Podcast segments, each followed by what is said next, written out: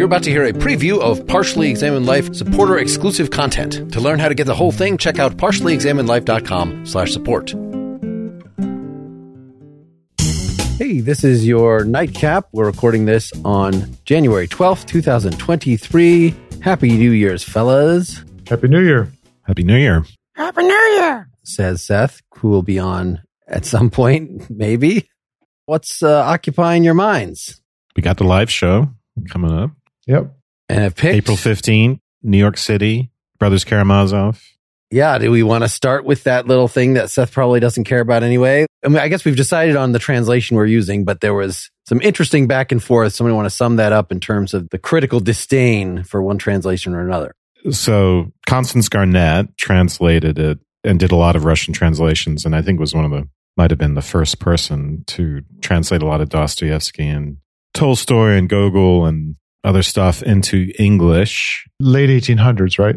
Well, I think her translation for Karamazov is 1914. Maybe I'm wrong about that, but you know, eventually people have been trying to improve on that translation because supposedly, and I disagree with this, it's it's dated and fuddy duddy and stodgy and whatever, too Victorian English in its style. And one of the translations that became very popular and that's been raved about, it's a translation by this husband and wife team, Pevear and Volokhonsky. Which is the one Dylan has read twice, right? You said? hmm so the wife knows Russian. She's a native Russian speaker and she translates it. So she doesn't do an initial translation to English. She's not as strong in English. Her husband knows Russian, but is not as strong in Russian. Takes that and cleans up the Mhm. English. And I'm not a fan of the result. Dylan is a fan of the result. And then we found out that this actually is not just our own, you know, this conflict precedes us. So there have been some articles written about this and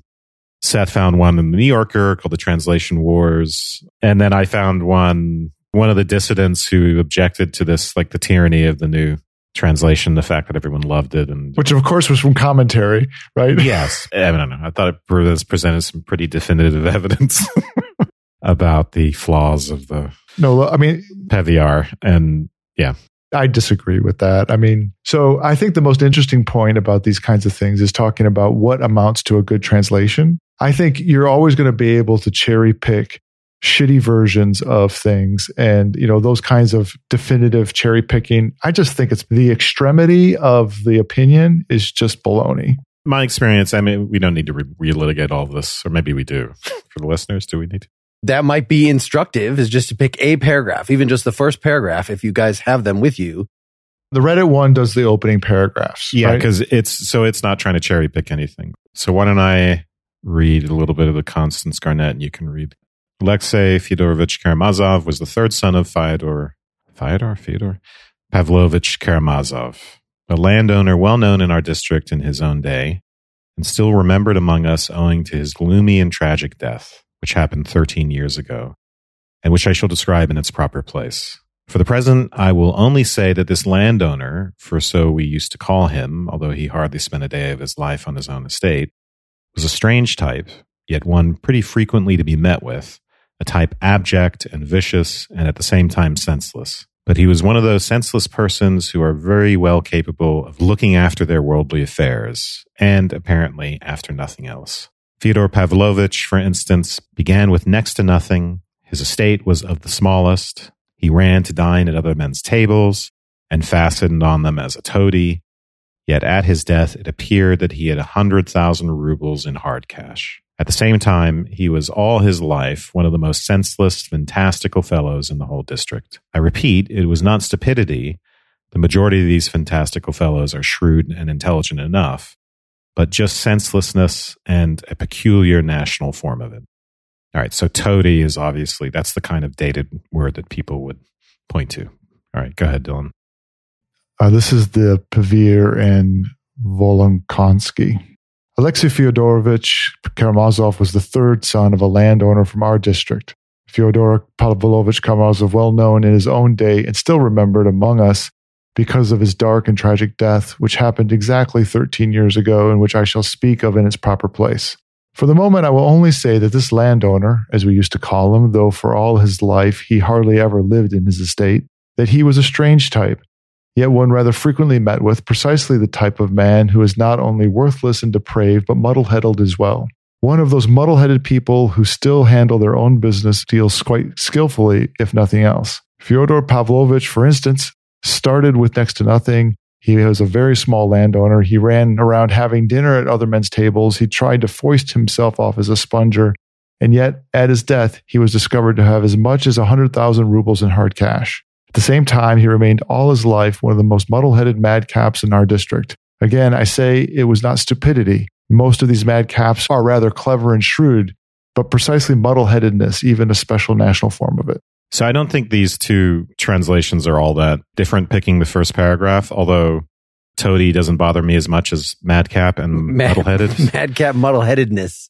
yeah, but I do think the rhythm of the, you know, and this, there's no way to litigate this except to appeal to our own sense of taste, I think, in the end, and our, our ear. But I think the, you know, Garnett is a better writer and there's a rhythm and there's a literary quality to it in general. And I got that impression not just from this Reddit page, but I, I went and I did this with a bunch of different translations and I just picked out random passages and compared them. And in every case, I preferred the Garnett. And it was surprising to me because this Pevear and Volokhonsky translation, this is the one that was available at St. John's and that seemed like the one to read. And Garnett was was outdated and then i i just found that that was not my once i actually looked into it which is not something i ever really did when i was younger i thought huh actually i prefer the uh the old fuddy-duddy one Oh, there you go.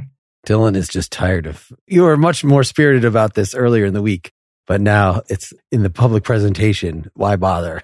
to me, it's hard. And I commented in the Slack that there's something about this that was strangely reminiscent of our discussions on Wittgenstein about how much of our thoughts about the matter depend upon who we're taking as the authority or whatever, right? Or how we're interpreting that authority, right? So I don't know Russian at all. And two things that were coming to me that were among the things that made me think is that, well, what is my interpretation of what Dostoevsky ought to sound like, right? One of the principles that I would say that I think a good translation should have is it's not going to be literal. I'm not a huge literal fiend, but I do think part of what it's going to do is sound and feel like as much as possible like the original author. And what puts me off about Garnett is the criticisms that her writing is making the English different than Dostoevsky.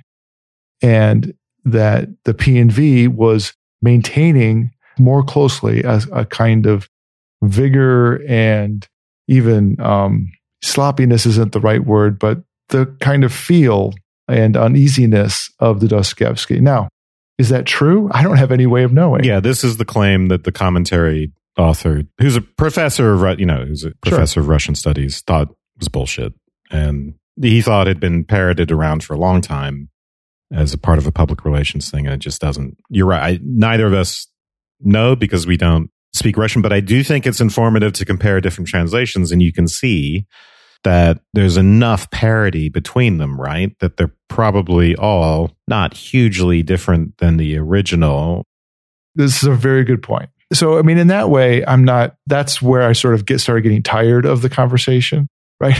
because I think there's something true, especially in these kinds of cases. You know, they're not that different. And there's something about like, well, which kind of thing do you prefer to read? I think your comment that, you know, you were putting them together, I think that exercise is, especially of reading a long book. And if you care about translations, of going through and doing some comparison and picking one, picking one that you feels like reads well, that you're going to you know take some pleasure in reading is a perfectly good criteria right it's a little bit like you know what kind of wine should you drink you should drink the wine that you like to drink i mean it's not going to be a, a terrible sin to do it. And the exercise of saying well i really would like to get to know dostoevsky and get to know something about the differences you're going to have to do just more work right? I mean the kind of work that i did when i was at st john's and you, you did too wes where you're learning enough of a language to the, then even if you're not an expert in it to read it alongside a translation or several translations. And then you get even more out of it than you would have out of any of the given translations well, that's just a whole other level of investment that I'm, I'm not going to make on reading Brothers Karamazov. If that sounds like the kind of thing that you want to hear more about, then please go to partiallyexaminedlife.com slash support. Thanks for listening.